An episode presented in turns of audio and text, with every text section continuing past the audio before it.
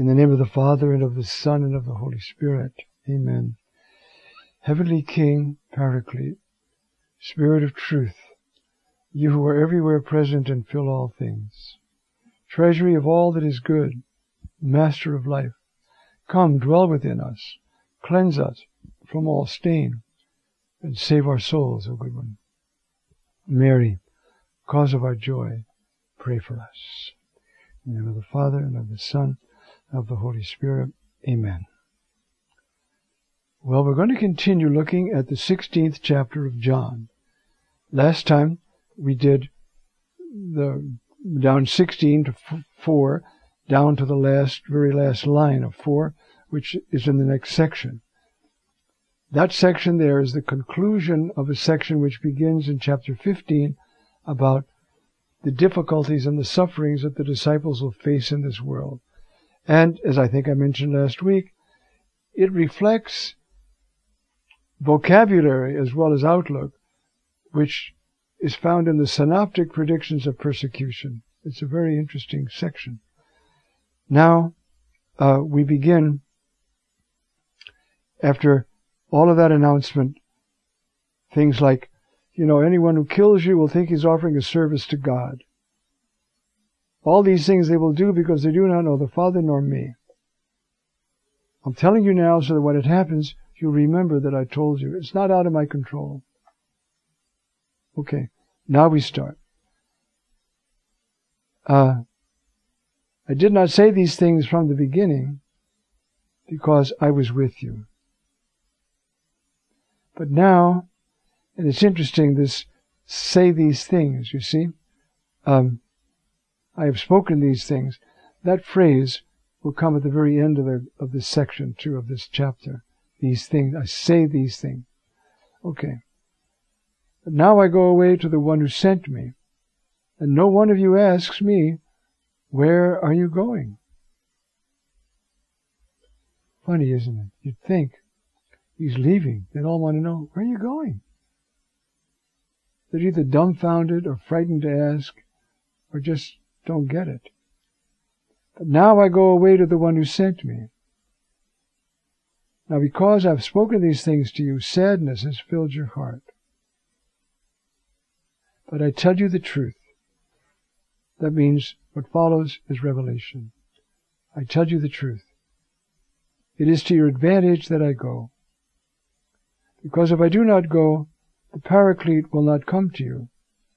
But if I go, I will send him to you. Now, uh, the coming of the Paraclete will be talked about in just a few verses. Um, what his role is. I think there's a way that without the resurrection, human nature is not made ready to receive the indwelling power and activity of the Holy Spirit. Jesus had to die and rise before human the hum, human nature was able through him to receive the Spirit.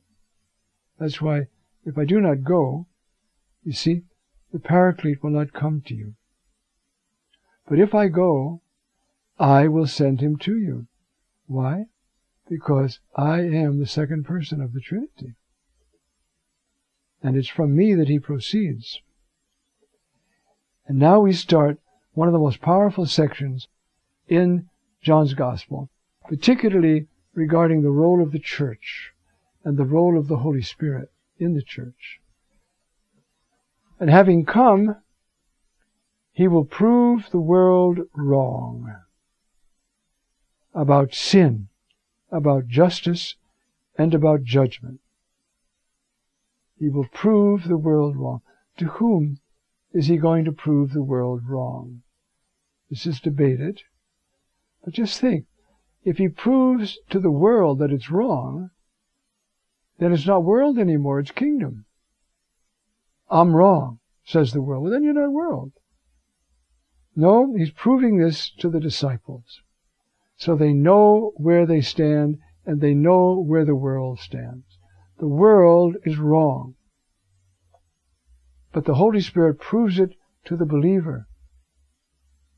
And so that's going to be the function of a lot of what we're going to be talking about uh, in this section. You see, uh, prove the world wrong about sin, about justice, and about judgment.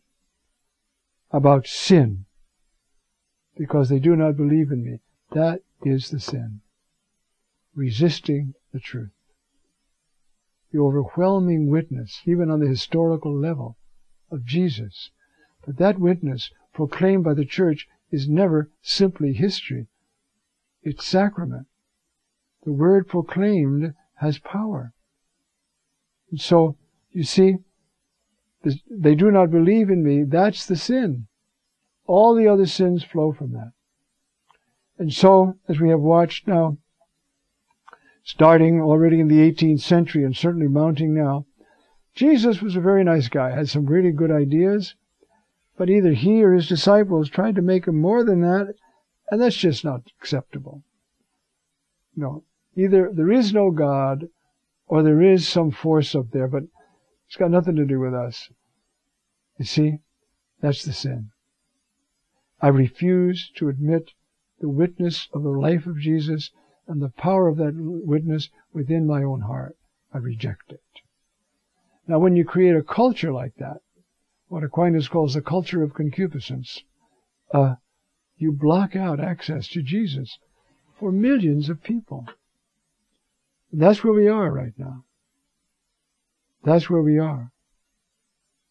Just as there were signs and wonders at Sinai to get people's attention, signs and wonders at Fatima to get Peter's attention, signs and wonders at Pentecost with a great wind and tongues of fires, there are going to be signs and wonders of some kind when God in His mercy leads some people, those who accept the witness, back. See? So sin, that's the root of all the other sins. They do not believe in me. About justice. Because I go to the Father and you will no longer see me. I'm going to develop all of these in a moment. What's justice there? Well, people say Jesus was a good man. You know, he, he meant well. He got a little, you know, a little mixed up, and and um, so they killed him. And that was un, unjust in a way. You know, he did cause trouble, but no, justice is honoring the truth of every relationship. So the Father raised the Son and honored the truth of that relationship. You see, I go to the Father, and you will no longer see me. I will be alive, radiantly alive. And then about judgment. Well, what really makes the difference? Who judges whom? What is the judgment anyway? What judgment is efficacious? Mine, he says. Because the prince of this world has been judged. Now I want to look at those more closely because it's very important that we look at this uh, you see, uh, important. You could translate this last one, and I will as I go through it now. Uh, it's really saying it's not so much judge, uh, judgment as a condemnation. See, there is a condemnation. I don't get condemned, even if the world condemns me. I'm not condemned. The world is condemned. And, and I want you, my disciples, to know it so that you're sure of yourselves when out of mercy and love you risk your own lives to preach to the world. Without it, they will live and die in darkness. The prince of this world, whom many people fear, not everybody worships the devil outright but they don't mind trying to get in touch with some kind of power that's going to help them somehow to get a raise, to get take over a business, to do. They're looking for some power that's going to be on their side, and it can't be Jesus. And so they wind up under the prince of this world. Then they understand his condemnation, unless by the mercy of God, you know, they accept his invitation and come out from under that condemnation. Spirit is proving all this to us believers. Why? So that we will have compassion and preach. That's why. And so, you see, uh, the first of these then is about um, justice. Now, the word dikaiosyne can also mean victory. Sedek, Sedekah can mean victory. That's a Hebrew word. Can mean victory as well, huh? Um, the world is culpably in error because it refuses to accept the resurrection of Jesus with all that this implies regarding the identity of God, the dignity of human existence, and the fruit of obedience to God, and the goal of history.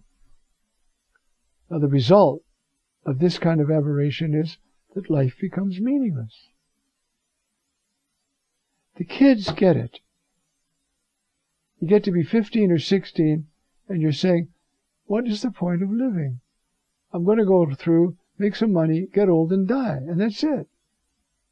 And even that's getting uncomfortable because everybody wants to run the whole world and sort of make me do whatever they want. I'm getting out of here. And they kill themselves. Because there's no meaning. You see? So there's no righteousness. Okay. So you can see how evangelization sometimes just means that the light of the resurrection is refracted through friendship, love, and community. The risen Christ does meet these people wherever they are, in and through us, or sometimes even without us. Huh? Uh, but you see, the notion that justice means victory. It means fidelity to promises. The Lord has promised to save us. I will put enmity between you and the woman And she will crush your head, but her seed will crush your head. You see? And uh, God is faithful to his promises. That's what makes him just. And so the world is wrong about justice. Because it says, this whole world, you see, is a joke. Means nothing. Get as much money and power and pleasure as you can. And then, uh, when you're getting real sick, call in the doctor and die with dignity, as the saying goes. And what about the longings and the depth of your heart? What about the times you've been attracted to something good and beautiful and powerful and friendly and loving? What about when somebody talked to you, to you about Jesus and your heart was moved? So you see how, you see that about justice, you see? You see? uh, about justice uh, because, uh, uh, excuse me. See, first about sin. The sin is not to believe in Jesus. Now, some people have never heard of him. Now, I don't just mean in the middle of Central Africa. I mean down in the streets of the inner city. I remember a friend telling me, a French priest worked in the inner city of Paris. This young kid was shot. And he ran up to him and, and said, I want to give you God's forgiveness. Do you believe in God? The kid said, Who's God? Never heard of him. What a captivity. What a, the Lord will have mercy. But what a meaningless life. You see? And so, about justice, about judgment, because the prince of this world has been judged. I'm sorry, we're talking about sin, now justice.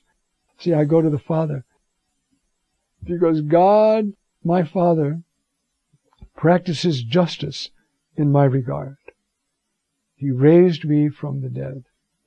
Well, we'll stop now and pick it up right after that.